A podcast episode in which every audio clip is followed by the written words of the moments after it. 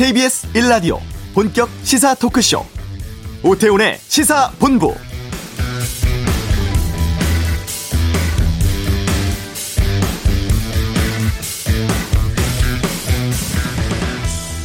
(60세에서 74세까지에) 해당하는 우선 접종 대상자의 아스트라제네카 백신 예약. 오늘 끝납니다.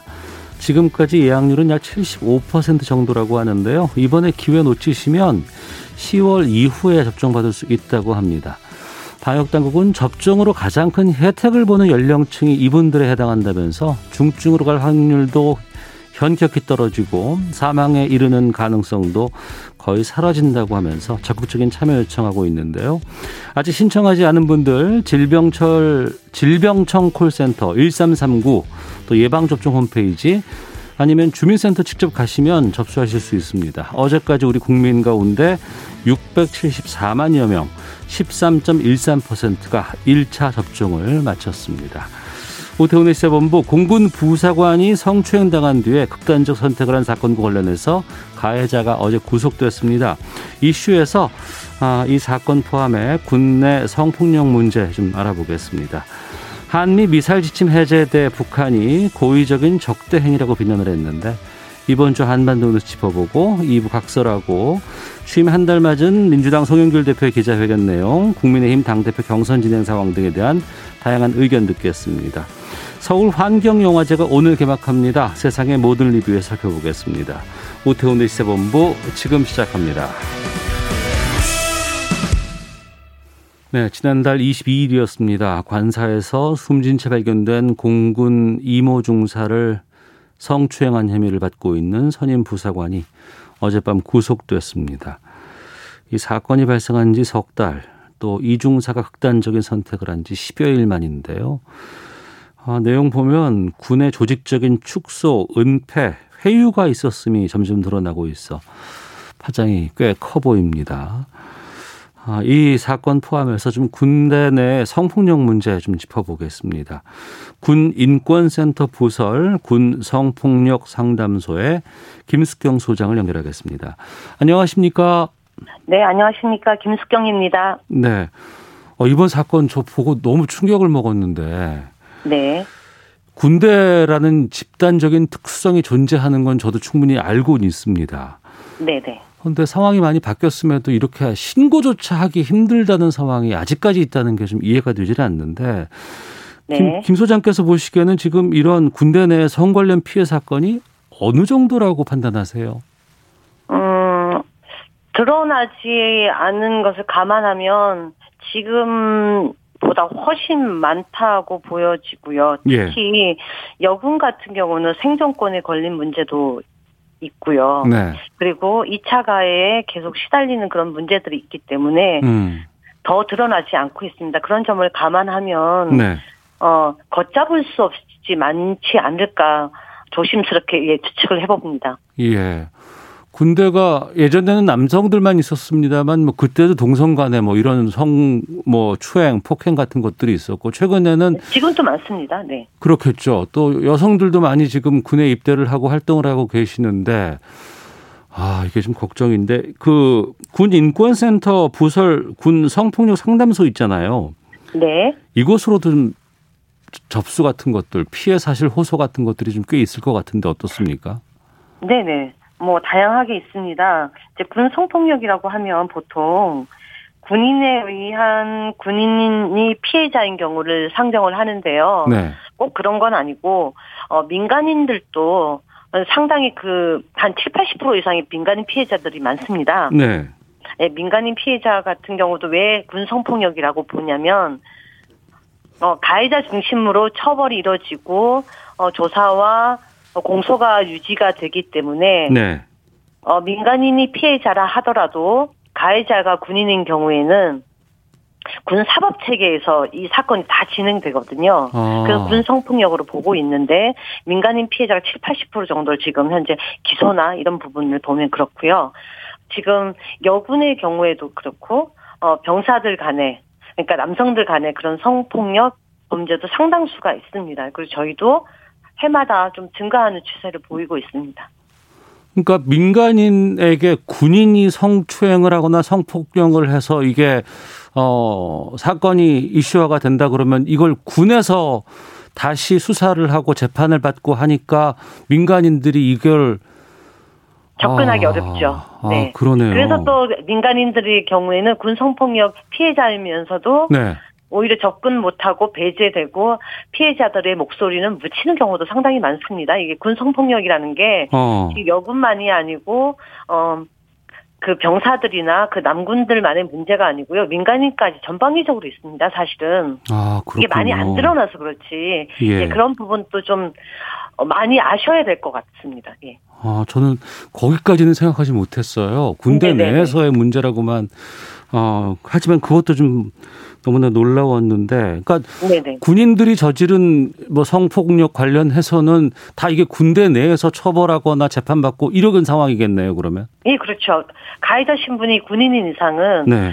예, 군 사법 체계 내에서 조사와 그리고 공소, 공판 이 모든 것이 다 이루어진다고 보시면 됩니다. 어.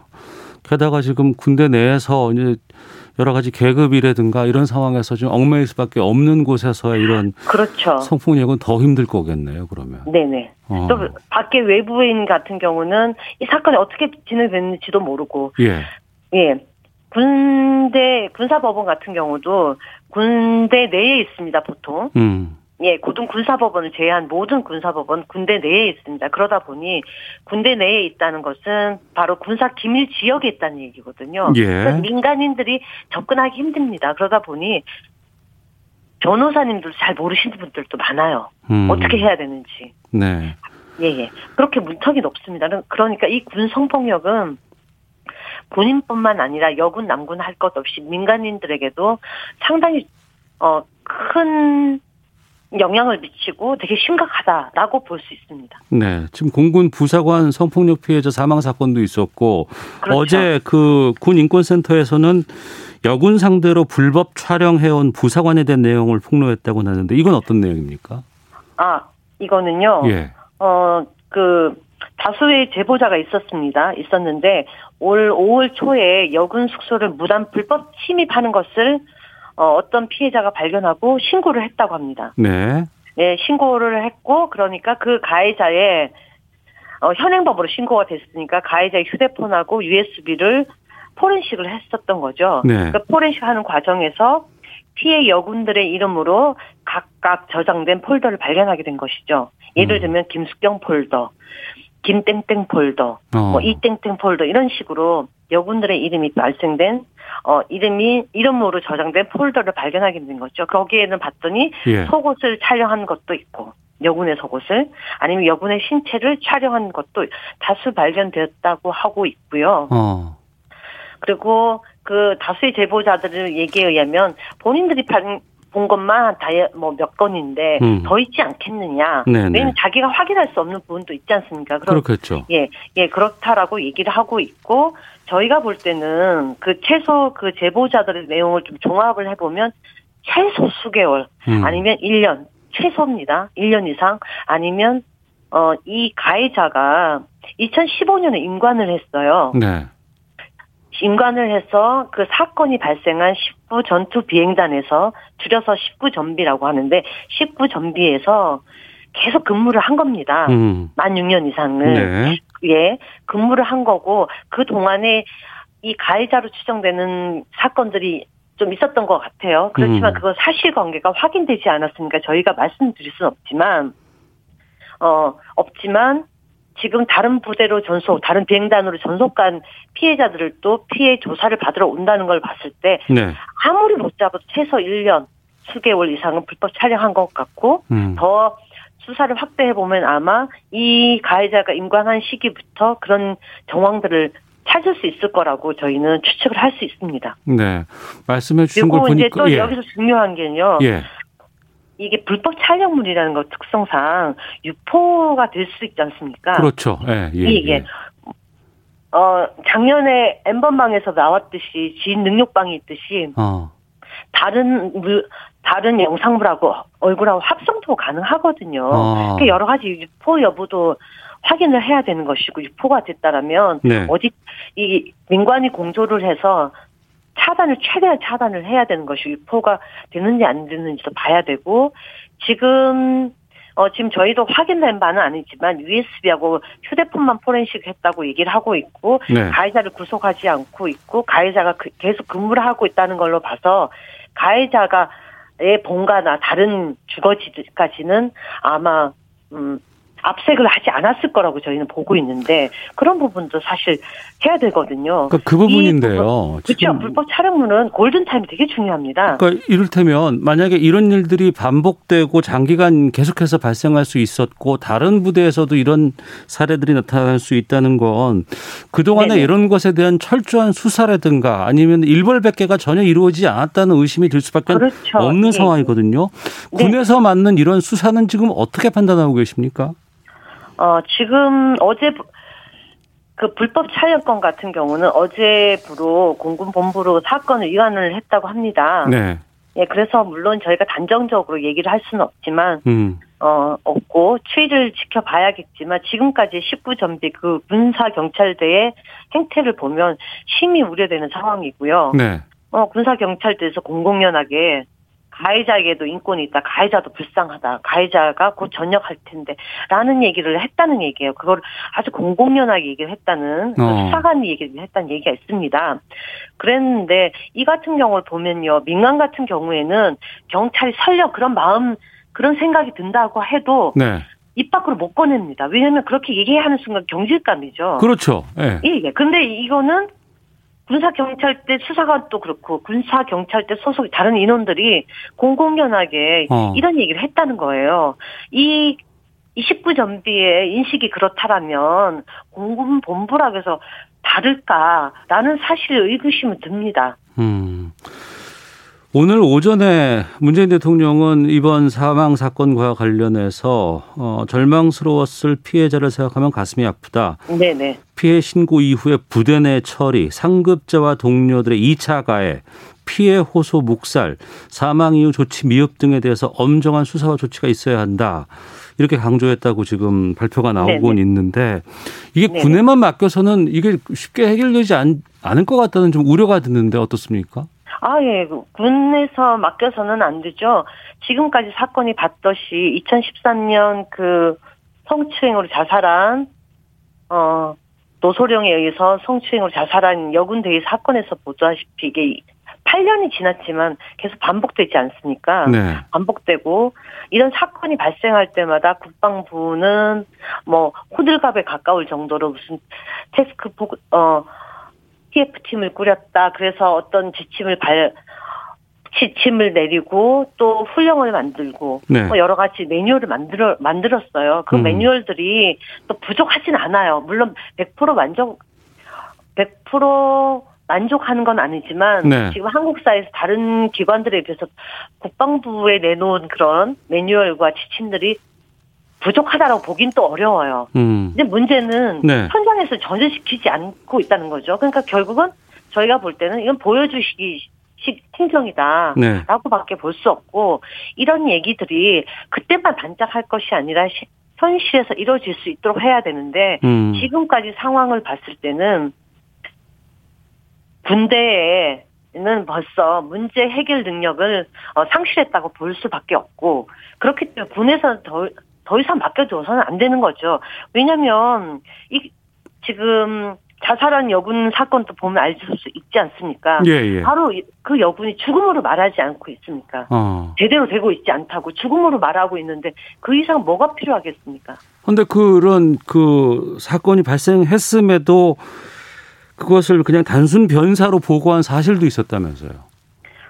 어, 단순 변사로 보통 그 사망 사고가 군에서 일어나면 네. 속보로 예 다 브리핑이 들어갑니다. 그리고 네. 변사 사건을 보고는 하는데 문제는 어 이 피해자가 3월에 그런 일이 있었고 피해를 입었고 그걸 예. 신고가 됐었고 청문휴가도 갔었고 그런 뭐 군검찰에 송치까지 됐다고 합니다. 어. 그런 상황에서 단순 변사로 첫날 바로 발견했을 때는 그 신원이나 뭐 정황, 전체 정황을 확인 못해서 그럴 수 있다고 하지만 불과 몇 시간에 다 확인할 수 있는 거거든요. 예, 예. 근데 그렇게 했다라면 저는 어 이것도 은폐나 혹시 뭐 가해자 비호가 아닌가 어. 뭐 추측을 할 수 있겠죠. 예, 예. 합리적인 추측입니다만 저희도 물론 어, 수사 기관도 아니고 그 당시에 조사 뭐 문답서나 이런 것들 다 보지를 못했고 음.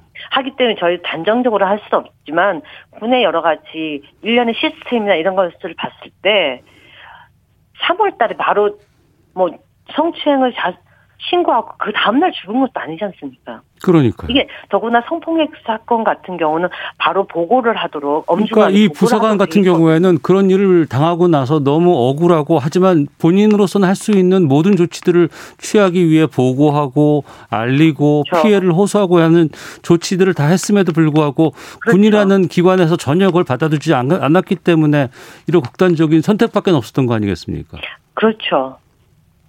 어. 그리고 뭐 새로 전출한 부대에서도 어 질책을 하고 기본도 모르냐 뭐 사망하기 전날에는 당직도 했다고 합니다. 전전날에는 당직도 하고. 네. 어 지금 이 피해 그 피해 여군이 피해를 호소하고 상당히 어, 자살 예방 센터에서 상담을 받을 정도로 자살 충동에 시달리고 있는 건 전출관 부대에서도 알 거거든요. 음, 그러면 예. 좀더 신경을 쓰고 어, 피해가 없는지 또 배려할 것은 없는지 그 피해자를 보호하는 관점에서 이 사건들을 봐야 되는데 아유 또 문제거리가 왔네. 라고 밖에 볼 수 없는 거죠. 그, 그 전출관 부대에서 하는 행동들도 보면 알겠습니다. 청취자 김배공님 군대는 조직 문화의 폐쇄성부터 고쳐야 투명해지고 그래야 국민의 사랑을 그렇죠. 받는 네. 군대가 됩니다라는 의견도 주셨는데 네네. 아니 뭐 그 군이라는 특수성 때문에 뭐 군사 기밀이라든가 여러 가지 뭐 정보라든가 아니면은 명령 복종이라든가 이런 특수성 때문에 군 검찰이나 아니면 군사 법원이 있는 건 알겠어요. 하지만 민간인 성추행하고 성폭행하는 이런 부분까지도 군 법원에서 맞는 거는 좀 바람직하지 않아 보이는데 이런 것들에도 반복되니까 더 이게 근절되지 그렇죠. 않는 것 아닌가 싶은데요. 네네. 어 그것을 판단하는 군사 경찰부터 군 사법 체계가 네. 우선 낮은 성인지 감수성이 있고요. 음. 그리고 군 자체가 폐쇄적인 아주 남성 중심적인 계급 사회잖아요. 네. 예, 그런 상태에서 군 사법 체계는 전혀 독립성이 보장이 안 되고 지휘부에 예속돼 있다고 봐도 무방하고 이런 상황에서 어 피해자에 대해서는 피해자 죽을 용기로 신고를 했지만 피해자 보호는 보호는 되지도 않고 처벌도 되지도 않고 그랬을 때 주변에 있는 가해 가해자와 가해자 주변에 있는 사람들은 야 군에서는 어, 성폭력 범죄를 해도 별로 처벌 안 받는구나. 음. 이게 학습되는 겁니다. 그러면 네네. 계속 이게 반복되는 거죠. 아, 그리고 이런 일들을 반복되고. 당해도 체념해버리고 신고 못하게 되는 거 아니에요? 그렇죠. 더욱더. 차라리 이제 그래, 그래서 여분들 같은 경우는 꿈을 가지고 왔지만 결국은 중도에 나가고 전역하고 뭐 이런 일들이 발생하는 것이죠. 네. 그러면 뭐 외부에서 더 이런 것들을 더 챙겨야 되고 뭐 지금 뭐 수사위원회라든가 이런 것들도 하겠다고 하는데 구체적으로 좀 네네. 어떤 조치들 대책들이 필요할 것 같습니다. 어떤 것들이 있어야 된다고 보세요? 음, 우선은 군인권 보호관 도입을 좀 해서 민에 의해서 민간 통제가 이루어져야 되는 거죠. 네. 권력이라는 건 무슨 권력이든 그렇지 않습니까? 감시와 견제가 있었 있을 때만 부패하지 않거든요. 음. 그런데 어 군은 대한민국에서 유일하게 입법, 사법, 행정권을 가진 유일한 기관이거든요. 예. 그런 상태에서 더구나 폐쇄생까지 보, 보장이 됩니다. 분대라는 이유로. 음. 이렇게 되는 상황에서 계속 문제가 발생을 한다라면 군인권 보호관을 도입을 해서 네. 즉시 수사와 불시 방문해서 수사와 조사 이런 것들이 이루어져야 되고 음. 공명정대하게 이루어져야 되는 거죠. 그래서 네. 민간 통제가 이루어질 때 군에서도 아 뜨거 이런 범죄를 저지르면 안 되구나 학습을 하게 되는 거죠. 음. 그렇게 되고 지금 이렇게 반복이 되고 있다라면 이쯤에서는 특검도 나와도 된다고 생각합니다. 군이 언제까지 네. 군이라는 이유로 문을 빗장을 걸고 있을 겁니까? 음. 특검도 나와야 하는 거고요. 국회에서는 네. 특위를 구성을 해서 긴급 청문회도 열어야죠. 음. 언제까지 문제 해결력을 상실한 군에서 자체 해결하기를 바라면서 지침이 있냐, 뭐 훈령이 있냐, 매뉴얼이 있냐 이것만 얘기할 거냐고요. 네. 언제까지 죽음으로 피해자들이 호소해야지 되냐고요. 알겠습니다. 근데 더 이상 네. 이렇게 군에 맡겨둬서는 안 됩니다. 군이 문제를 일으켰는데 어떻게 군에 맡겨두겠습니까? 예. 청취자 0789님, 책임자는 누굽니까? 피의자 말고 책임질 사람이 누군지 궁금합니다라는 의견도 주셨는데, 지금 언론에서 이것을 계속 보도를 하고 국민적인 여론이 집중되다 보니까 어제서야 가해자인 장모 중사는 구속이 됐습니다. 하지만 네. 지휘 계통에서 그동안 이걸 묵살하고 그냥 나름대로 별것 아니라고 덮어놨던 사람들에 대한 책임도 반드시 물어야 되지 않을까요? 그렇죠. 뭐 조사를 한다는 얘기가 지금 들리고는 있는데요. 네. 그 결과는 좀 봐야 되는 것이고, 어, 그 징계도 이루어져야 되는 것이죠. 네. 어, 형사 처벌 될 수 있는 부분이 있고 형사 처벌 어 혐의나 이런 것들이 인정이 되지만 네. 형, 현행법상으로 형사 처벌하기 어려운 지점이 있을 수도 있습니다. 음. 사안에 따라서는 네. 그렇다면 군에서는 또 뭐가 있습니까? 징, 내부 징계가 있지 않습니까? 그런 행정 절차를 통해서 징계를 해야죠. 어, 알겠습니다. 마지막으로 네네. 시간이 좀 다 돼서요. 네네네. 지금 만약 군에서 성폭력 피해를 좀 입고 있는 분들이 있다 그러면은 네. 어, 숨지 말고 어떻게 하는 게 좋을지 끝으로 좀 말씀 좀 알려주세요. 음, 우선은 용기를 잃지 말라고 좀 말씀드리고 싶고요. 예. 혼자 힘으로는 해결되지 않더라도 어 저희 같은 전문 기관이 있고 어 지지하는 국민들이 있습니다. 그렇기 때문에 네. 절대 용기를 잃거나 좌절하지 마시고 음. 저희 상담소를 좀 두드려 줬으면 좋겠어요. 저희 상담소 연락처 알려드려도 될까요? 찾아보면 7337-119거든요. 예, 예. 어, 저희는 아침 10시부터 9시까지 상담을 하기 때문에 예, 예. 언제든지 전화 주셔서 힘든 일 토로도 하시고 저희가 음. 문제 해결을 위해서 법률 지원이나 의료 지원도 가능하니까 하시고 알겠습니다. 어, 우선 용기 절대 잃지 마시라는 거 음. 지지하고 있다는 사람들이 있다는 것만이라도 기억을 해주셨으면 좋겠습니다. 알겠습니다. 자 여기까지 듣겠습니다. 아, 군 인권센터 부설 군 성폭력 상담소의 김숙경 소장과 함께했습니다. 말씀 고맙습니다. 네, 감사합니다. 예, 교통정보 듣고 돌아오겠습니다. 교통정보센터의 김민희 리포터입니다. 네, 도로 정체는 서서히 풀려가고 있습니다. 다만 서울 양양고속도로 양양 쪽으로 화도 부근에서는 오늘도 작업을 하고 있어서 부근으로 차량들 서행하고요. 서천 공주고속도로 공주 쪽으로 서공주 분기점에서 당진 대전고속도로 대전 방면으로 이동할 수 있는 램프 구간에서는 사고가 났습니다. 1차로가 막혀 있는 만큼 주의해서 지나셔야겠습니다. 순천 완주고속도로 순천 쪽으로 상관 부근 1, 2차로에서도 사고가 났는데요. 이 상관 일대로 속도 많이 떨어져 있습니다. 통영 대전고속도로 대전 쪽으로 서상 졸음쉼터 갓길에서는 차량 화재 사고를 처리하고 있습니다. 2차 사고 나지 않게 주의해서 지나셔야겠습니다. 그 밖에 수도권 제일순환고속도로에서는 양방면 송내 일대로 지나는 차량들이 많습니다. KBS 교통정보센터였습니다.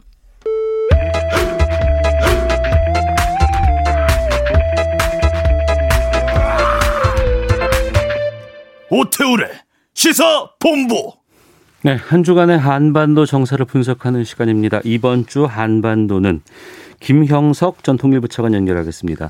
안녕하십니까? 네, 안녕하십니까? 예. 한미 정상회담 이후에 한 9일 정도 지나고 나서야 북한의 첫 반응이 나왔습니다. 네. 어, 비루한 꼴 역겹다. 어, 미사일 지침 해제 발표한 것에 대한 이런 내용이었는데 이건 어떻게 네. 보셨어요? 어, 지금 최근에 보면 이제 웬디 셔만 미 네. 국무부 부장관이 어, 미국의 대북 정책에 대해서 북한에 대해 설명을 했다라고 확인을 하고 있습니다. 네. 그래서 그 들은 이제 대북 정책을 가지고 첫 반응이다라고 볼 수가 있고요. 네. 이제 우선 이렇게 좀 막, 이제 표현이 좀, 좀 그 이상하지 않습니까? 그리고 이거 뭐 좀 적절한 표현이 아닌데. 네. 아, 이런 거는 이제 남북 간의 상호 존중을 해야 되는데 거기에 이제 맞지가 않고 그리고 또 남북 관계가 좋을 때는 이런 표현이 없습니다. 음. 그래서 북한이 이런 표현을 했다는 것은 남북 관계 좀 어렵다라는 거고. 네. 그리고 또 하나는 아무래도 이제 우리에 대한 많은 기대를 가지고 있다가 어. 아, 이제 북한의 입장에서 보면 그 기대가 이제 제대로 이루어지지 않으니까 거기에 따른 실망과 함께 이제 불만을 표현한 것이다라고 어, 볼 수는 있고, 있고요. 예. 그런데 이제 중요한 거는, 어, 이번에 이제 김명철이라고 하는 사람의 평론 형식으로 나왔는데, 네네. 여기에 보면 이런 표현이 있습니다. 그러니까 지금 많은 나라들은 바이든 행정부가 고안해낸 실용적 접근법이니 네. 최대 유연성이니 하는 대조선 정책 기조들이 한갓 권모술수에 불과하다는 것을 느끼고 있다. 요 표현이거든요. 어. 저는 이제 이 표현이 지금 북한이 미국의 대북 정책에 대한 지금 현재 입장이 아닌가 싶습니다. 그래서 어. 직접적인 화법을 쓰지 않고 네. 지금 간접 화법이잖아요. 많은 나라들이 미국이 이렇게 하지만 권모술수인 게 아니냐. 어. 그러니까 이게 바로 이제 북한이 생각하는 미국의 대북 정책에 대한 이제 유보적인 입장인 거죠. 음. 그래서 이번에 이제 평론 나온 거는 그런 유보적 입장 하에서 이제 어떻게 보면 미사일 지침만 가지고 이야기를 했잖아요. 네. 그러니까 중요한 것은 한반도 비핵화나 인권 문제 그리고 이제 자신들이 주장했던 뭐 대북 적대시 정책 철회 문제 이런 걸 가지고 이야기를 해야 되는데 어. 미사일 지침을 이야기했고 이제 그것도 보면 이제 주변 나라들을 겨냥했다. 네. 이제 중국을 이제 표현한 거 아니겠습니까? 어. 그래서 어떻게 보면 자신들의 그런 문제하고는 약간 다른 이제 직접적인 문제가 아닌 걸 가지고 이제 미국이 뭔가 이제 이제 저 좀 저희를 가지고 한 게 아니냐 음. 이런 쪽으로 이제 간접적으로 이제 좀 뭐랄까 좀 부정적 입장을 피력을 했어요. 그렇지만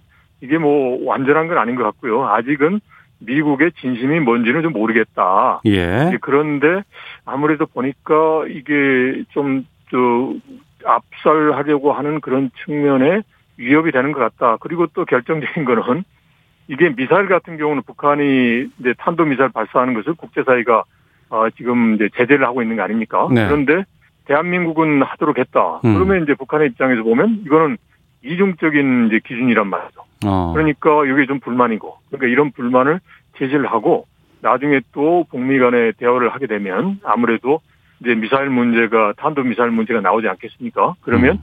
이것도 뭐 협상에서 제기를 하겠다라는 여러 가지 그런 그, 그 생각하에서 이제 이번에 논평을 낸 게 아닌가 싶습니다. 네. 그러니까 이번에 보면은 국제 문제 평론가의 평론의 입장에서 이게 북한의 상황이 나온 거 아니겠습니까? 네, 네.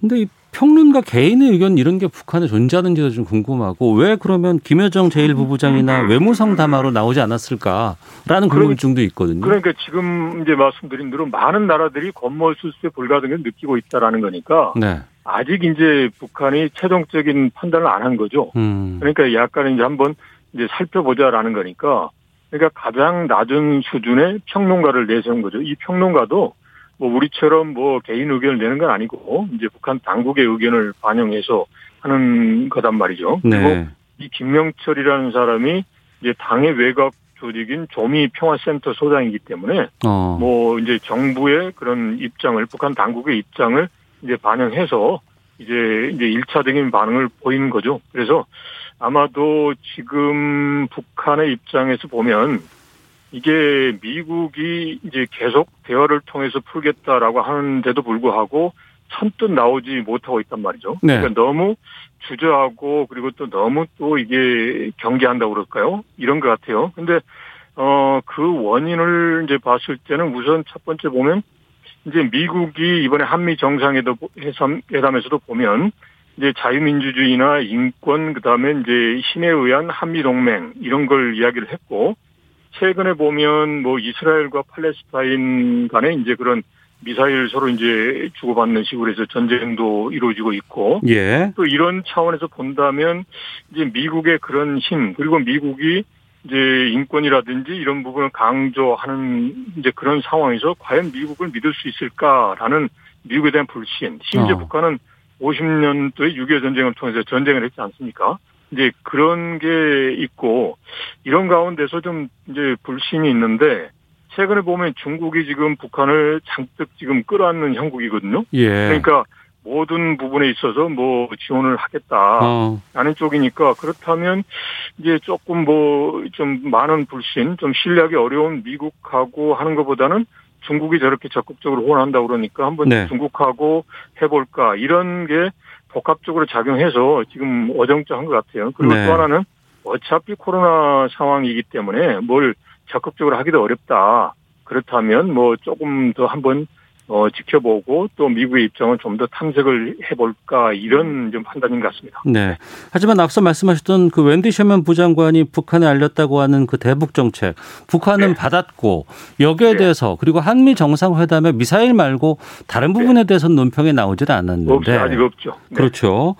네. 그런 상황에서 이제 미국 정부는 북한과 대화할 준비가 돼 있다고 말을 했거든요. 물밑 접촉이 혹시 있지 않을까라는 궁금증도 있는데 어떻게 전망하십니까? 어, 있는 것 같습니다. 맞습니다. 그러니까 설명했다라는 거니까 어. 이미 저 뉴욕 채널은 이제 가동되는 것 같고요. 예. 그리고 또 예를 들어서 중국 이제 저 북경 채널 주로 이제 미국은 뉴욕 채널을 많이 활용합니다만은 그거는 이미 되고 있다라고 볼 수 있지 않나 싶습니다. 그래서 지금은 이제 아마도 이제 북한이 들었고 여기에 대해서 이제 구체적인 그냥 원론적인 것만 이야기 안 했을 거란 말이죠. 네. 그 이야기를 했을 텐데 여기에 대해서 북한 내부에서 지금 이거 받을까 말까 이런 고민하고 있는 이제 상황인 것 같습니다. 네. 정세현 전 통일부 장관이 한 라디오 방송에서 이런 얘기를 했어요. 6월 네. 중에 판문점에서 네. 문재인 대통령과 김정은 위원장이 다시 만날 가능성이 있다 이렇게 언급을 했거든요. 네. 이건 뭐 어디까지 뭐 가능성 여러 개 중에 하나일 수도 있겠습니다만 네. 여기에 대해서는 어떻게 보세요? 어, 북한이 예를 들어서 이제 그 미국의 입장 그리고 또 비록 이제 자신들이 좀 실망스럽지만 이제 대한민국을 통해서 어 뭔가 해보고자 한다면 가능성은 있죠. 음. 그런데 네. 이제 왜 이게 이제 가능성으로 우리가 고려를 해야 되냐면 북한이라고 하는 특성을 보면 실무자들이 뭐 이야기해서 상부에 건의해서 되기는 어렵단 말이죠. 그렇죠. 최고 지도자가 예, 예. 결정을 해서 이제 하다라는 형태니까. 그래서 음.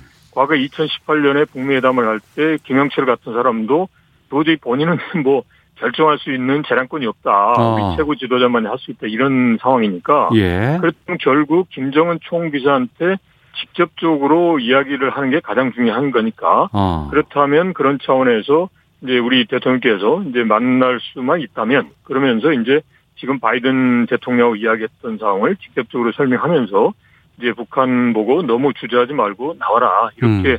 설명을 할 기회를 가지면 좋겠죠. 그렇지만 여하튼 이거는 결국 이제 북한이 이제 선택하기에 지금 달려 있는 이제 상황인 것 같습니다. 네. 자, 그리고 북한이 코백스와 코로나19 백신 공급 작업을 진행 중이다. 미국의 소리 방송이 어제 보도를 했습니다. 네. 통일부도 이제 이 부분 확인해 줬는데 지금 북한의 코로나 상황이라든가 백신 공급 현황에 대해서 알려진 게 좀 있습니까? 그 코로나 상황 관련해서는 뭐 오늘자 뭐 노동신문이라든지 이런 걸 보면 여전히 뭐 비상 방역을 이야기합니다. 그리고 예. 북한이 현재까지는 이제 국가 비상 방역 체계에 있기 때문에 여전히 코로나에 대해서 이제 두려움과 경계를 하고 있다라는 거고 그런데 북한이 발표하는 거는 뭐 검사는 많이 했지만 확진자는 없다라는 거란 말이죠. 음. 그러니까 뭐 그거야 뭐 여러 가지 이야기는 있지만 북한 발표가 그랬다라는 거고 그다음에 백신 공급과 관련해서는 코백스하고 이야기를 하고 있다고는 합니다. 그래서 네. 당초 계획이 상반기에 200만 회분 정도를 뭐 지원할 수 있다라는 게 이제 코백스 측 입장이었는데 음. 아마도 여기에 대해서 어 말은 뭐뭐 뭐 일종의 모니터링 문제 가지고 협의가 안 된다라고 하지만 네. 근데 제가 개인적으로 보기에는 지금의 백신이 이제 보관 문제가 있지 않습니까? 그게 일종의 냉동 보관이라든지 cold chain이라고 하는데 아, 예, 예. 그 자체가 북한한테 어려울 것 같아요. 그러니까 에너지가 아. 심지어 평양 같은 경우도 전기 공급이 2시간, 3시간이라고 하는데 그걸 cold chain 형태를 24시간 유지하기가 어렵지 않겠느냐 싶습니다. 예. 그래서 아마도 그런 기술적 문제 때문에 이제 추가적인 백신 공급 문제가 북한과 좀 협의의 속도가 나지 않는 실무적인 그런 실제 뭐야 저기 기술적인 이유이지 않나 싶습니다. 네. 어, 평양조차도 전기 공급이 두세 시간밖에 안 된대요. 그렇죠. 24시간 다 하는 게 아니니까. 아마도 어. 이제 최고 그 지도층 그쪽이야 뭐 그게 뭐 되겠습니다만. 예예 예, 예. 네. 아 그렇군요. 네. 알겠습니다. 여기까지 살펴보도록 하겠습니다. 이번 주 한반도는 김형석 전 통일부 차관과 함께했습니다. 말씀 고맙습니다. 네, 고맙습니다. 예. 잠시 후 2부 각설하고 있습니다. 송영길 대표의 취임 한 달 기자회견, 또 국민의힘 전당대회 상황 짚어보고 세상의 모든 리뷰, 서울 환경영화제 오늘 개막한다고 하는데 이 내용 짚어보겠습니다. 2부로 가겠습니다.